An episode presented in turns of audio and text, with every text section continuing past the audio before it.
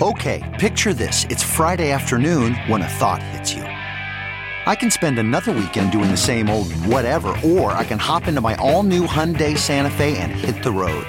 With available HTRAC, all wheel drive, and three row seating, my whole family can head deep into the wild. Conquer the weekend in the all new Hyundai Santa Fe. Visit HyundaiUSA.com or call 562 for more details. Hyundai, there's joy in every journey. CarMax is putting peace of mind back in car shopping by putting you in the driver's seat to find a ride that's right for you. Because at CarMax, we believe you shouldn't just settle for a car, you should love your car. That's why every car we sell is CarMax certified quality so you can be sure with upfront pricing that's the same for every customer. So don't settle. Find love at first drive and start shopping now at CarMax.com.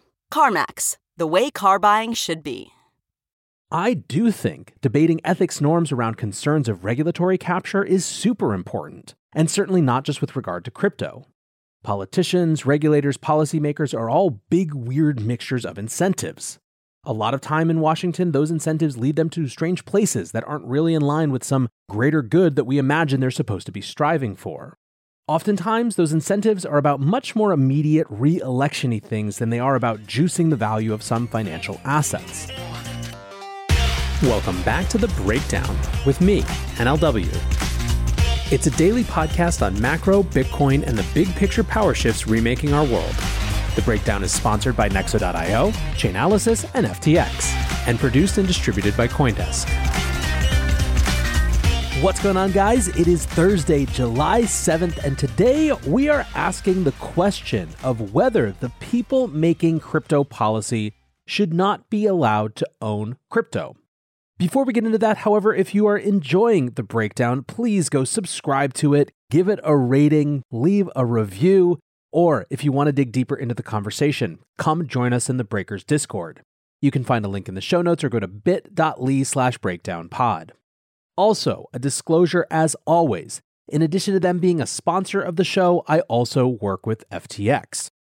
So, by and large, crypto this week is doing crypto things. Bitcoin is sometimes above 20,000 and sometimes below it, and then it rotates back and forth over and over again. And I have a feeling this is a place we're going to be for a while. When it comes to the big substantive things, all of the stories are about the continued fallout of 3AC and Luna Contagion and how it's all going to resolve. In the area of regulations and policymaking, however, a new legal advisory notice from the U.S. Office of Government Ethics, I think, prompts a really fascinating question that is at once about crypto and how policy is made in this space, but also I think begets a larger conversation about the relationship of policymakers and regulators to financial assets. In question is what should the people in charge of making policy be allowed to own? So let's get into the specifics here. As I mentioned, a new legal advisory notice was issued by the U.S. Office of Government Ethics. This is the ethics body that deals specifically with the executive branch, so they don't have authority over Congress or anything like that. This new notice has barred U.S. officials who own cryptocurrencies from working on crypto related policy and regulation that could affect the value of their assets. This directive applies to all White House staff and the employees of all federal agencies, including the Federal Reserve, the Treasury Department, etc. The notice clarifies that the de minimis exemption applied to securities does not apply to crypto holdings. The securities de minimis exemption allows government officials to hold small amounts of securities while performing related regulatory tasks. In relation to direct holdings of crypto, these exceptions have been removed entirely. The example they use in the notice demonstrates the ramifications quite clearly. Quote, employee is asked to work on a regulation that would require all stablecoins to be fully backed by United States currency. Employee owns $100 in stablecoin XYZ that is not backed by United States currency. Because the regulation is anticipated to have a financial impact on the value of stablecoin XYZ, and no regulatory exemption applies, employee cannot participate in the regulation until and unless they divest their interest in stablecoin XYZ. So, to put it in specific terms, holding $100 of DAI, for example, would exclude a government official from working on any stablecoin legislation. The note does articulate the mutual fund exemption more clearly for crypto holders within government as well. The de minimis exception for sector specific mutual funds allows government officials to hold up to 50,000 of mutual fund stock related to policy areas they're working on, which means that a government official can hold this amount worth of crypto related mutual funds while not being required to recuse themselves from work involving crypto regulation. The explanation of this exemption also clarifies that crypto funds are considered within the financial services sector, meaning that the total exemption is $50,000 of mutual fund stock across both crypto and traditional equities. So, if this sounds somewhat arbitrary, capricious, illogical, inconsistent, you are not the only one feeling this way. An important note is that this notice isn't about creating new ethics guidelines for a new industry. It's about applying existing guidelines to the crypto asset class.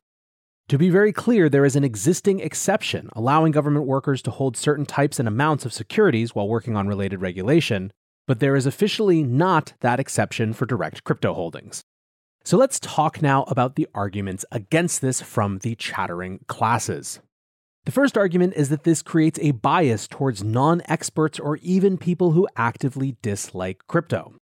Dr. Nick A says ensure maximum ignorance of all policymakers working in crypto by kicking anyone out who's ever used the technology. Smart.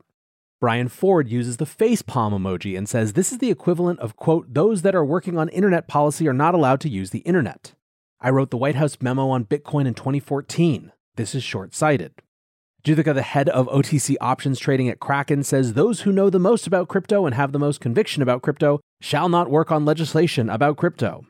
Laura Thomas, who is ex CIA, says just what we need people crafting policy who have no real world experience of it. And finally, Mike Dudas says U.S. Office of Government Ethics Legal Advisory Notice, paraphrased.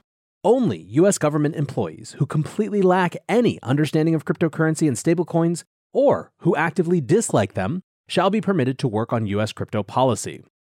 Now, a small variant of this particular complaint is that even for people who haven't engaged yet, it's really important for them to be able to actually use crypto and blockchains to learn and make better decisions. Ron Hammond, who's the director of government relations at the Blockchain Association, says this is a tough one, in my opinion. I know regulators who are struggling to attract crypto experts due to similar rules. Parity to TradFi rules is important, though. I purposefully didn't hold crypto while I was writing crypto legislation, and that made learning difficult. But that was the early days of crypto policy in 2017. However, Congress has their own set of rules and disclosures for crypto, stocks, etc. One thing is for certain complex topics like DeFi I learned best by participating. Educated staff and public trust are crucial for sound policy. Now, Ron mentioned parity to TradFi rules, and that was a big theme following this announcement. Lily Francis wrote, Thankfully, we do the same for equities and fixed income. Oh, wait, of course we don't. Henry de Valence said, Do this for houses next. Dystopia Breaker followed that up do it for land. We'll come back to this particular argument in just a minute. In times like these, security of your assets should be your number one priority. If you want to offset risk as much as possible and still stay in crypto, you need a trusted partner by your side. Nexo is a security first company that manages risk by relying on mechanisms such as over collateralization, real time auditing, and insurance on custodial assets. Learn more about Nexo's reliable business model and start your crypto journey at nexo.io. That's N E X O.io. Eager to make more informed decisions around crypto? Chainalysis is here to help. Chainalysis demystifies cryptocurrency by providing industry leading compliance, market intelligence, and investigations support for all crypto assets for organizations like Gemini, Crypto.com, and BlockFi.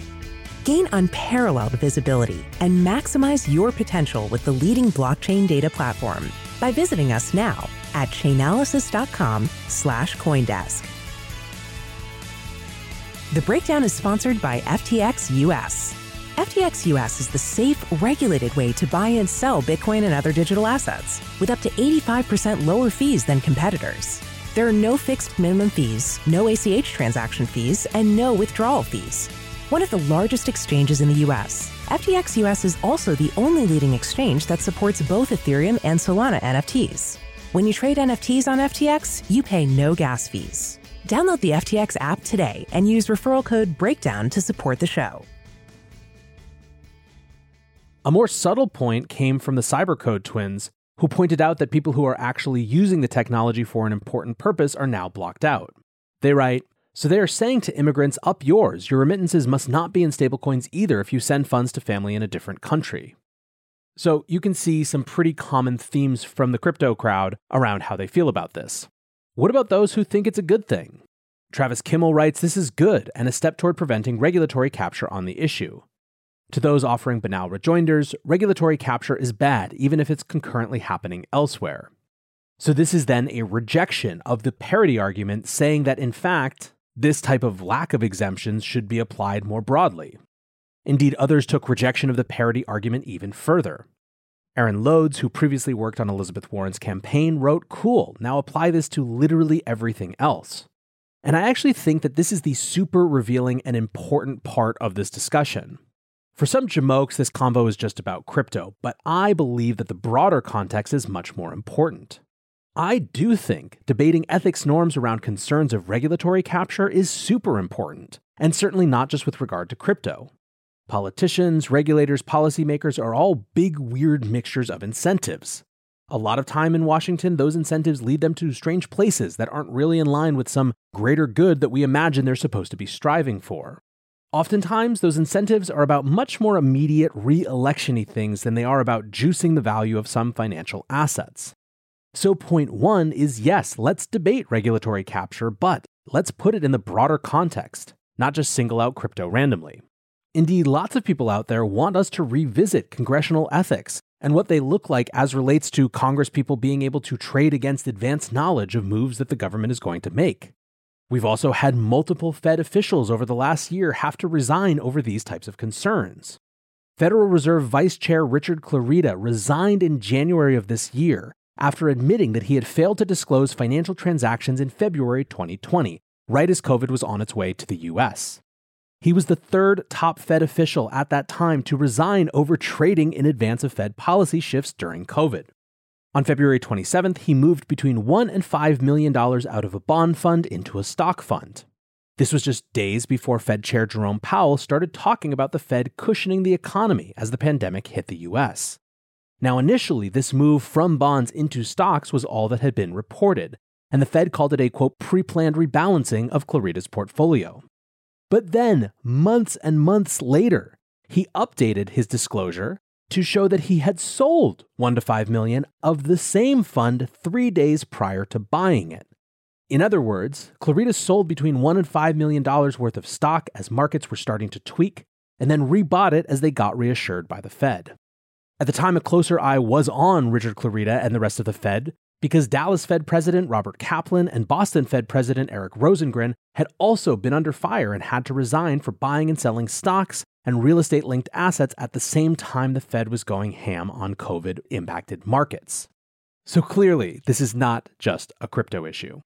Point two is this discussion of parity with other financial assets. This is really important. As we can see from the Fed example, it's hardly like crypto is the only area where conflicts of interest enter politics. And I will remind that when we're discussing parity, we're not looking at Congress as the OGE is only focused on the executive branch. I definitely resonate with this parity argument. Crypto is treated by the US government as a financial asset. Exactly what type of financial asset continues to be debated, but a financial asset nonetheless.